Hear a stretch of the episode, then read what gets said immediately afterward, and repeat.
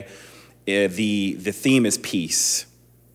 And as I was looking at this passage about John the Baptist, I was thinking about repentance in relationship to peace. And also this line that, I, I, that, that's been churning around in my mind since a few weeks before Advent, and that is prepare the way of the Lord. It's something that John quotes from the prophet Isaiah, close to what we read earlier uh, when Kara led us in the call and response.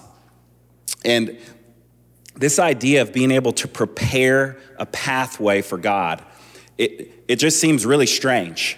You know, yesterday we drove out to Southaven. It's Benjamin's birthday today. And we went to Urban Air. You know, it's, it's like this crazy indoor trampoline park. You ever been there?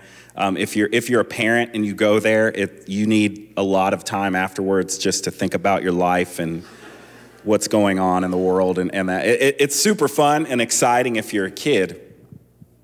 But along the way, we drive past the airport and like all the FedEx landing strips and stuff. I've, I've never actually driven that far down Airways Boulevard. Now I know why it's called Airways Boulevard because you see planes for like 20 minutes. And we got to see the plan, planes land and take off and all of this runway that was happening. And I found myself later reflecting on this idea of preparing the way of the Lord and, and how, in some ways, it seems really silly to me. This idea that I could do something to make God's presence possible like a runway could for a plane. But that's what John the Baptist is, is proclaiming that there's a way to do that and that he's doing it. And so when we're looking at this passage, I want us to keep that idea in mind. I want us to keep this idea in mind that what John the Baptist believes is that there is something that we can do that would make the presence of God more likely to show up in our lives. It might be something that you already know in your mind, or it could be something that you need a huge realignment on your expectations of what it is that would make the divine presence of God more accessible in your life. So let's let's start with the first couple of verses here and and read and see see what we can discover from, from this story about John the Baptist. So in, in verse 1, it says, In those days, John the Baptist came preaching in the wilderness of Judea and saying, Repent, for the kingdom of heaven has come near. This is he who was spoken of through the prophet Isaiah, a voice of one calling in the wilderness, Prepare the way for the Lord, make straight paths for him. So, John the Baptist, he's out in the wilderness and, and he's preaching this idea of repentance. And he's saying you need to repent because this realm, this world of the kingdom of heaven, that it's near, it's, that it's almost here. And so for him, there was this huge urgency that you needed to have a change of heart, a change of mind, or that you needed to change directs, directions in your life to prepare for this eminent realm, this eminent kingdom that was coming. And it's really kind of urgent and even, even scary in this, uh, in this passage here. And when I think about repent, I think about our relationships and connections to one another. When I think about us changing our minds about something or changing directions, I think about the mindsets and the ideas that we have towards one another and even towards ourselves. And, and I want to I want to say this up front because what a lot of us as Protestants and a lot of us growing up in certain traditions, what we've learned to associate with repentance is that it's always about some kind of secret sin uh, that we have that we have to repent of. You may have those things. Most everybody has secrets that need to be shared, that need to be uh, shown light on. They could be things that we are doing wrong, morally wrong, or they could be more about things that we feel ashamed of, that we need to be able to share with another person. And it takes a lot of courage to share it and to do those things. But I want to talk for just a second about the goal of this because he, John is saying that the kingdom of heaven is coming near.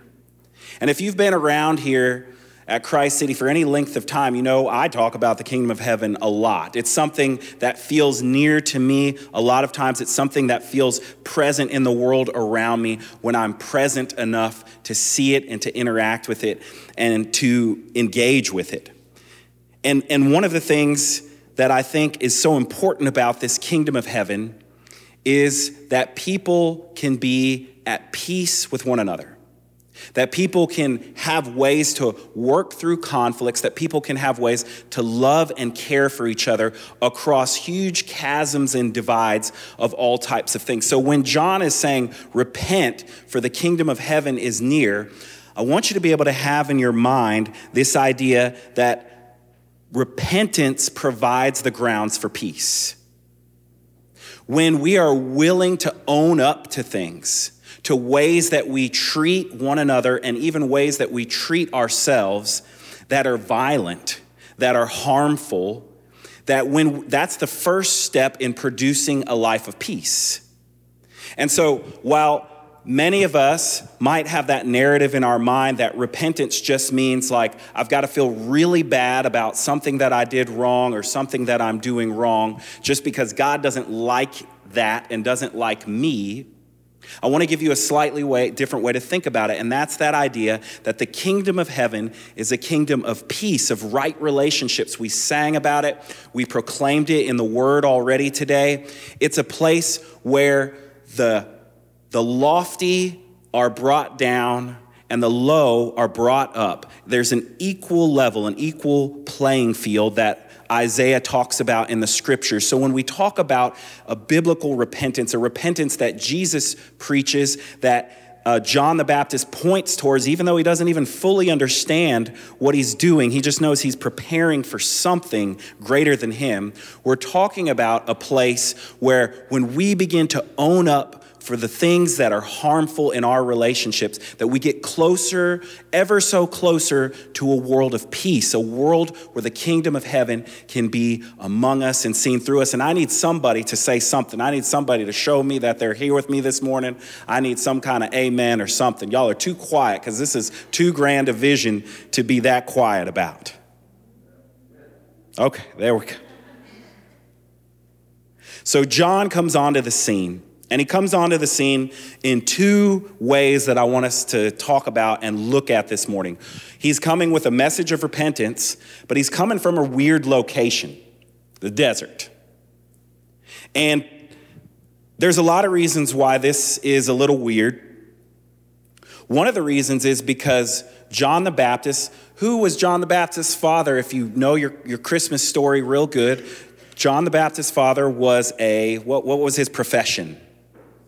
He was a parson, right? for those of you who were here last night. That's an inside joke for caroling in the round. He was a priest.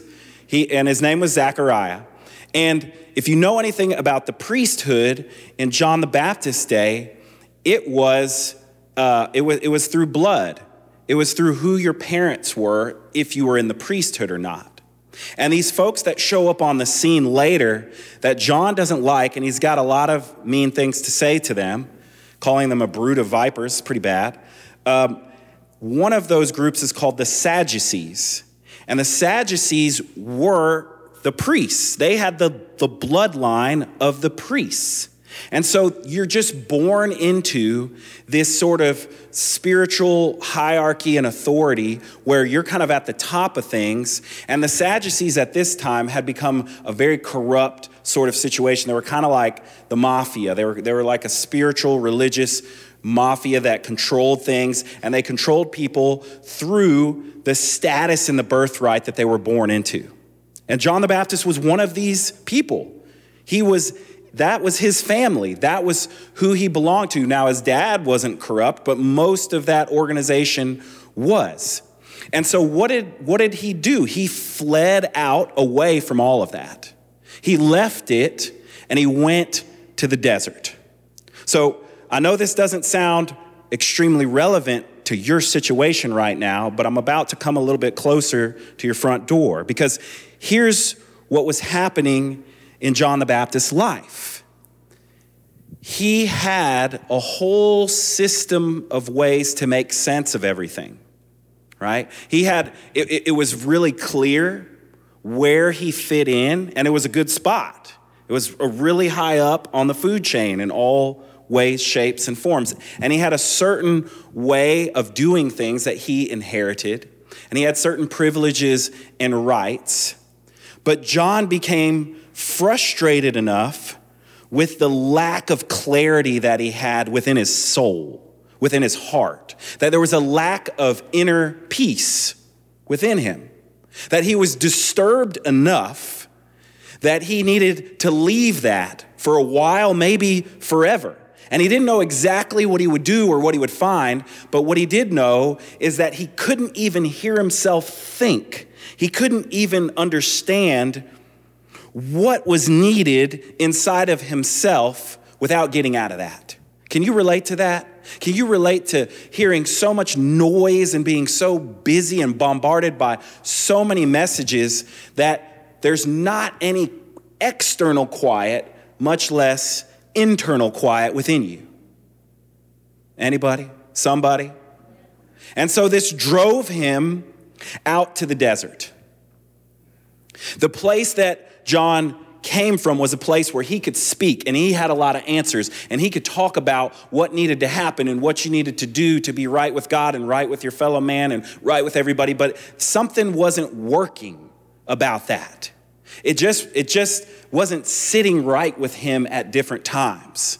And so the other reason, another reason why he left the desert wasn't just to get some peace and quiet, but it was also so that he could listen instead of speak. Listen instead of speak. And you know, I'm I'm I'm a little bit ashamed of, you know, just the time I spend on Facebook, and it in, informs some of the things that I think. But um, one thing that I know being on social media and seeing those kinds of things, Twitter and whatnot, is we're not in a culture of listeners. Everybody's got something to say. Everybody is really strongly convinced about a whole lot of things that maybe they just started thinking about 10 minutes ago and then now they're tweeting it now they're hashtagging it now they're doing this and then all these people are liking that's right that's exactly the way it is and yeah the earth is flat and whatnot right or whatever it may be your your your your your particular poison what it is you want to be really convinced of but for john even though he had access to all these things and everybody had a lot of good reasons to listen to him he said, I need to listen myself for a while. I need to sort out what's going on inside of me because I don't even feel at peace with myself, much less being able to preach about something like peace to other people.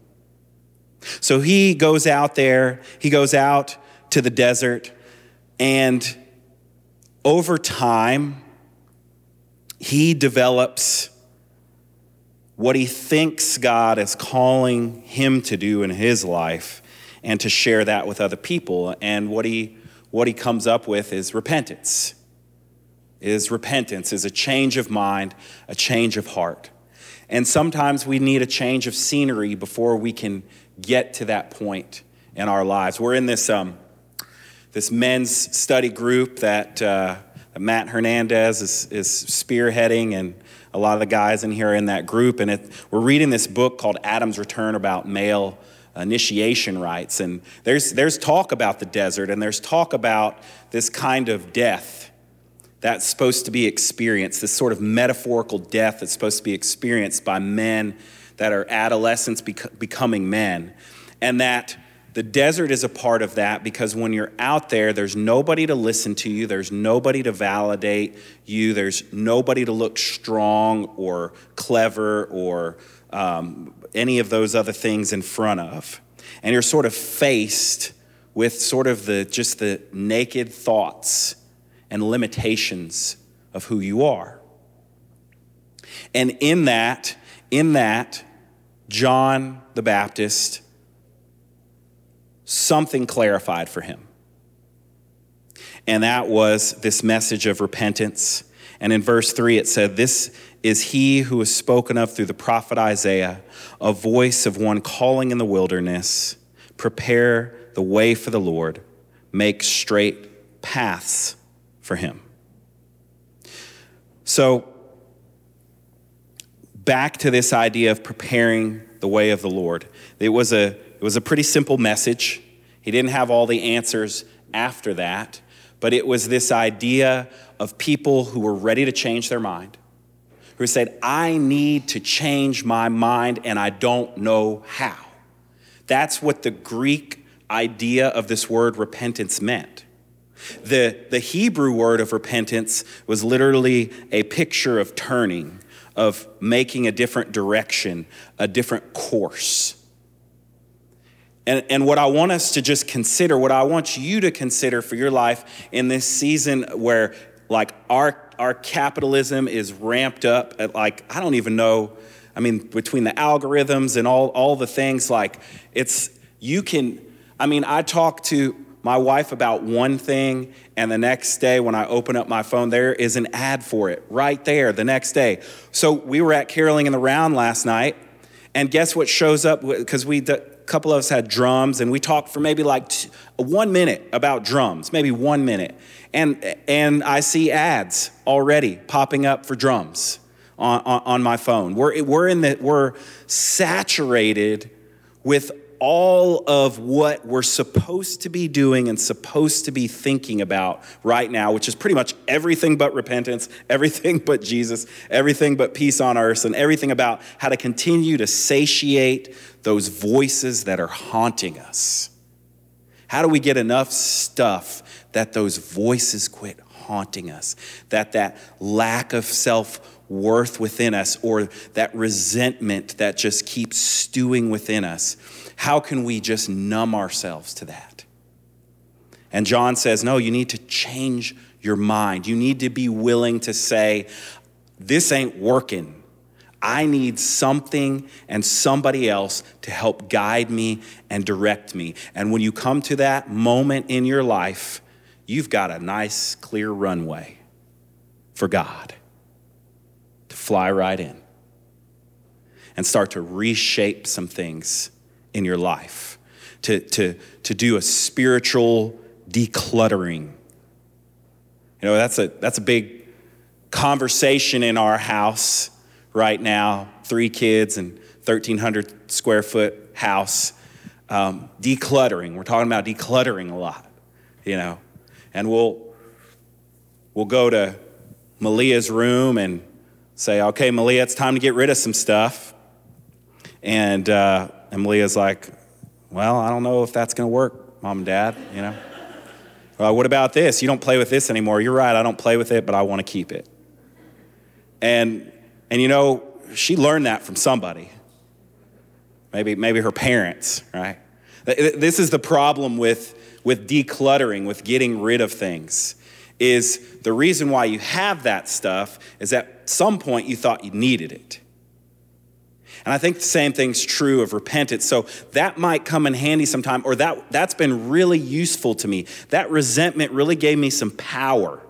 It really gave me some, something to anchor me to, to, to stabilize me, to have that anger and that rage at that group of people or that organization or that church or whatever it might be in my past. And I think I still need to hold on to that.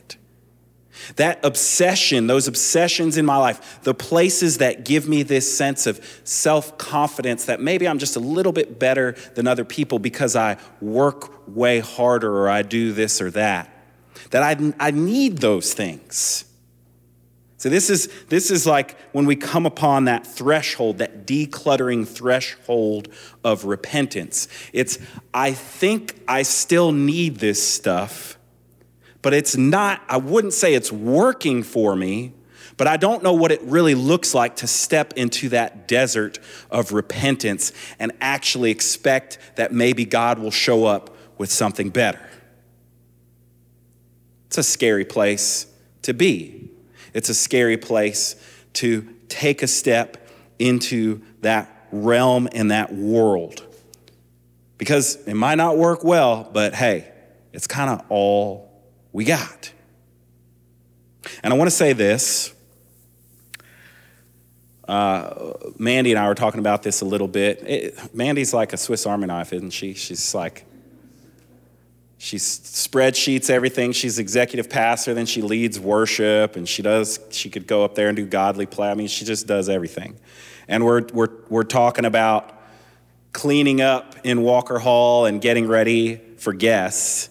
And um, yeah, we are just talking about like it's like getting ready for company at your house, and you're putting stuff away and and doing all those kinds of things. And um, I think one of the reasons why this is a hard, sometimes it's a hard conversation to talk about repentance, is because we've got the idea that it's kind of like the decluttering is kind of like when you've got company coming over and you just want everything to be really perfect and clean before they come and that we think that that maybe that God thinks that way about us. That that maybe that we've got to have it all straightened up before before God will say mm, you're good enough now. Like you've got your life together enough or your friend has their life together enough that, that you can talk to them about it or that kind of thing, talk to them about God or pray with them. And then, then God will, will decide, oh, yeah, I think you're good enough now to show up for. Instead of this other way, this other mindset of thinking about it is that we've just got a lot of junk in the way that we have to be willing to let go of.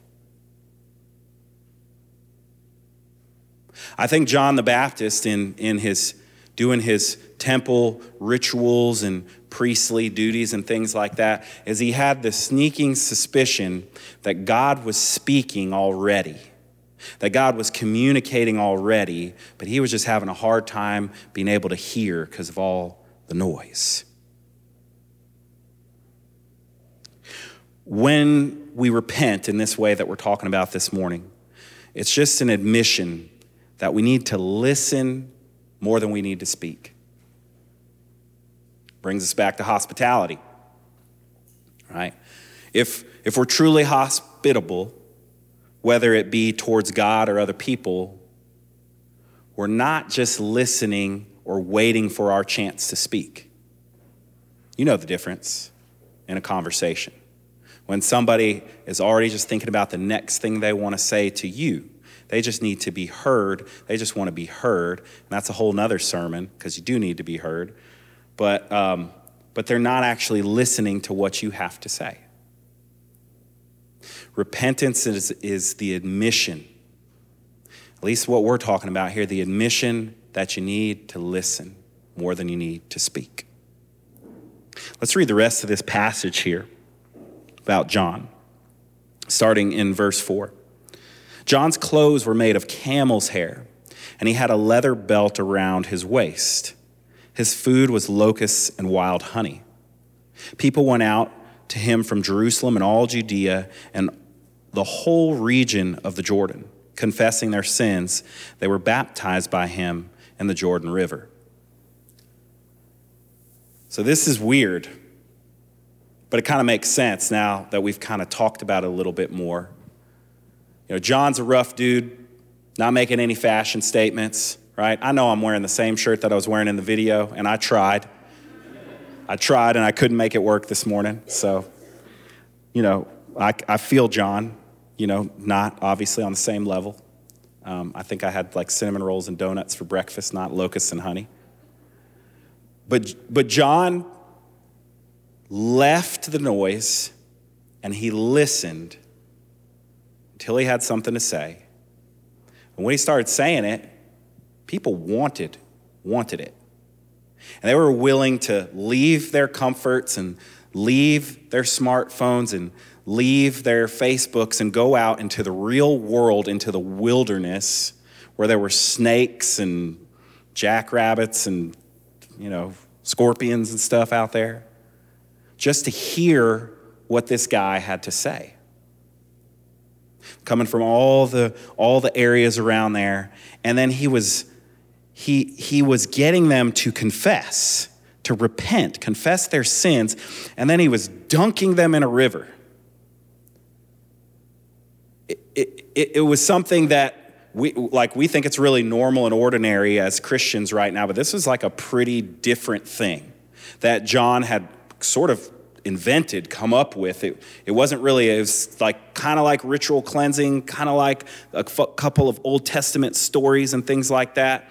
But John made it into this, this showing of like, you're going to change your mind, you're going to come up, you're going to clean yourself, you're going to be cleaned by God, and now you're ready. You're ready to receive what God has for you.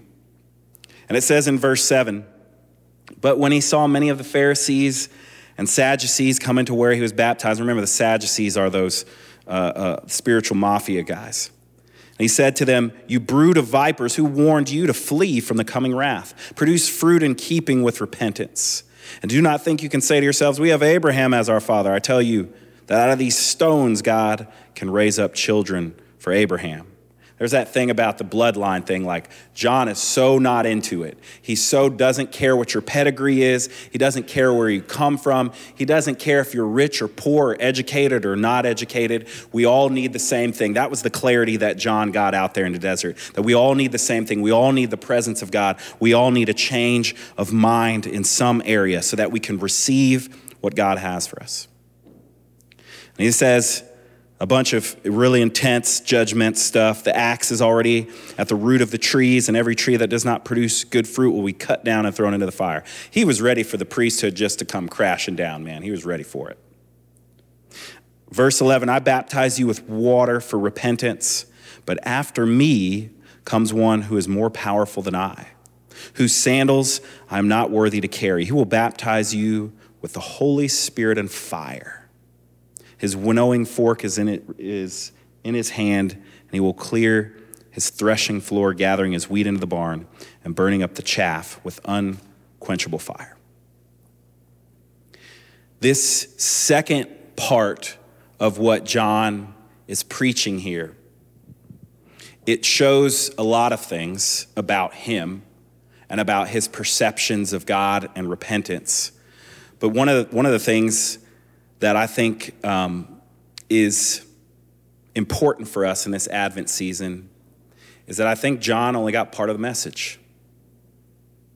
For all of his spiritual sacrifice, for all of the things that he was able to accomplish, and all the people that ran to come hear him and to repent, is that he only got it partly right. John the Baptist and I've not made nearly the sacrifices that he's made. What chance do I have of getting it all right? It's not very good. I do think it's interesting this sort of paradoxical statement that Jesus said about John the Baptist. Maybe you remember him saying this. He said, Born of man, there is no one greater than John the Baptist. But even the least in the kingdom of heaven is greater than he.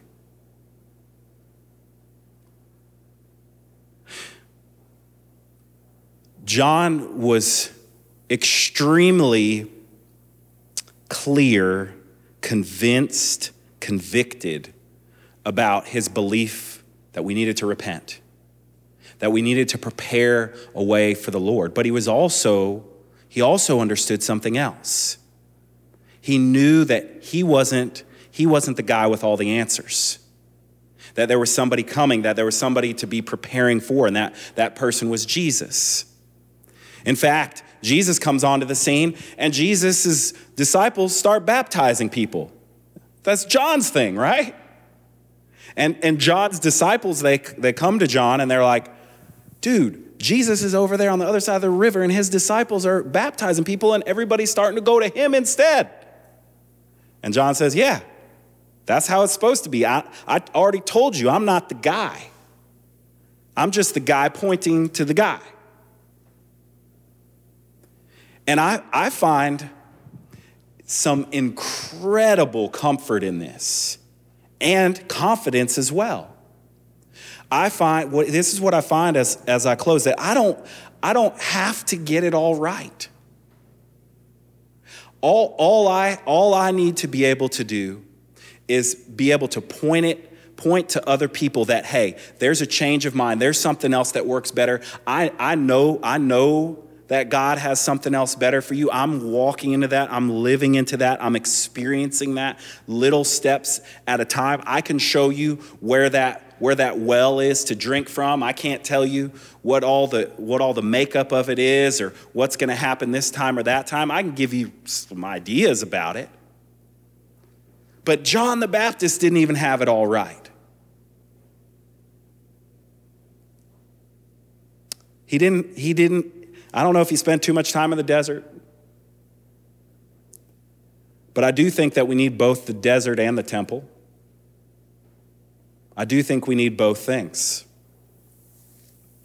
That those of us who say, well, the temple didn't work, so I'm going to strike out and live in the desert and do my own thing, I think it's limiting. And John the Baptist's story is pretty short after this. He points to Jesus, he says some stuff to a king, gets his head cut off, it's the end of the story. But I think we need both the temple and the desert to begin to flesh out what this life of repentance might look like. And I do, I want to call you guys to that today to repentance, to prayer. When we take communion, to pray. When we come to the table, it's a reminder that God wants communion with us. It's also a reminder that we got stuff in the way sometimes, and God loves us in spite of those things. It's not, it's not a hindrance to God's loving us, but it's a hindrance to us hearing from God, to getting something different in our life. So, as we think about becoming a more hospitable congregation and more hospitable individuals in our lives, let's take seriously are there things in our lives that we need to prepare the way of the Lord for within us? Things that we need to repent of, things that we need to share, things that we need to get prayer for, right? It's a good time. You don't have to be out in the desert to do it, you can do it in the temple. Let's pray.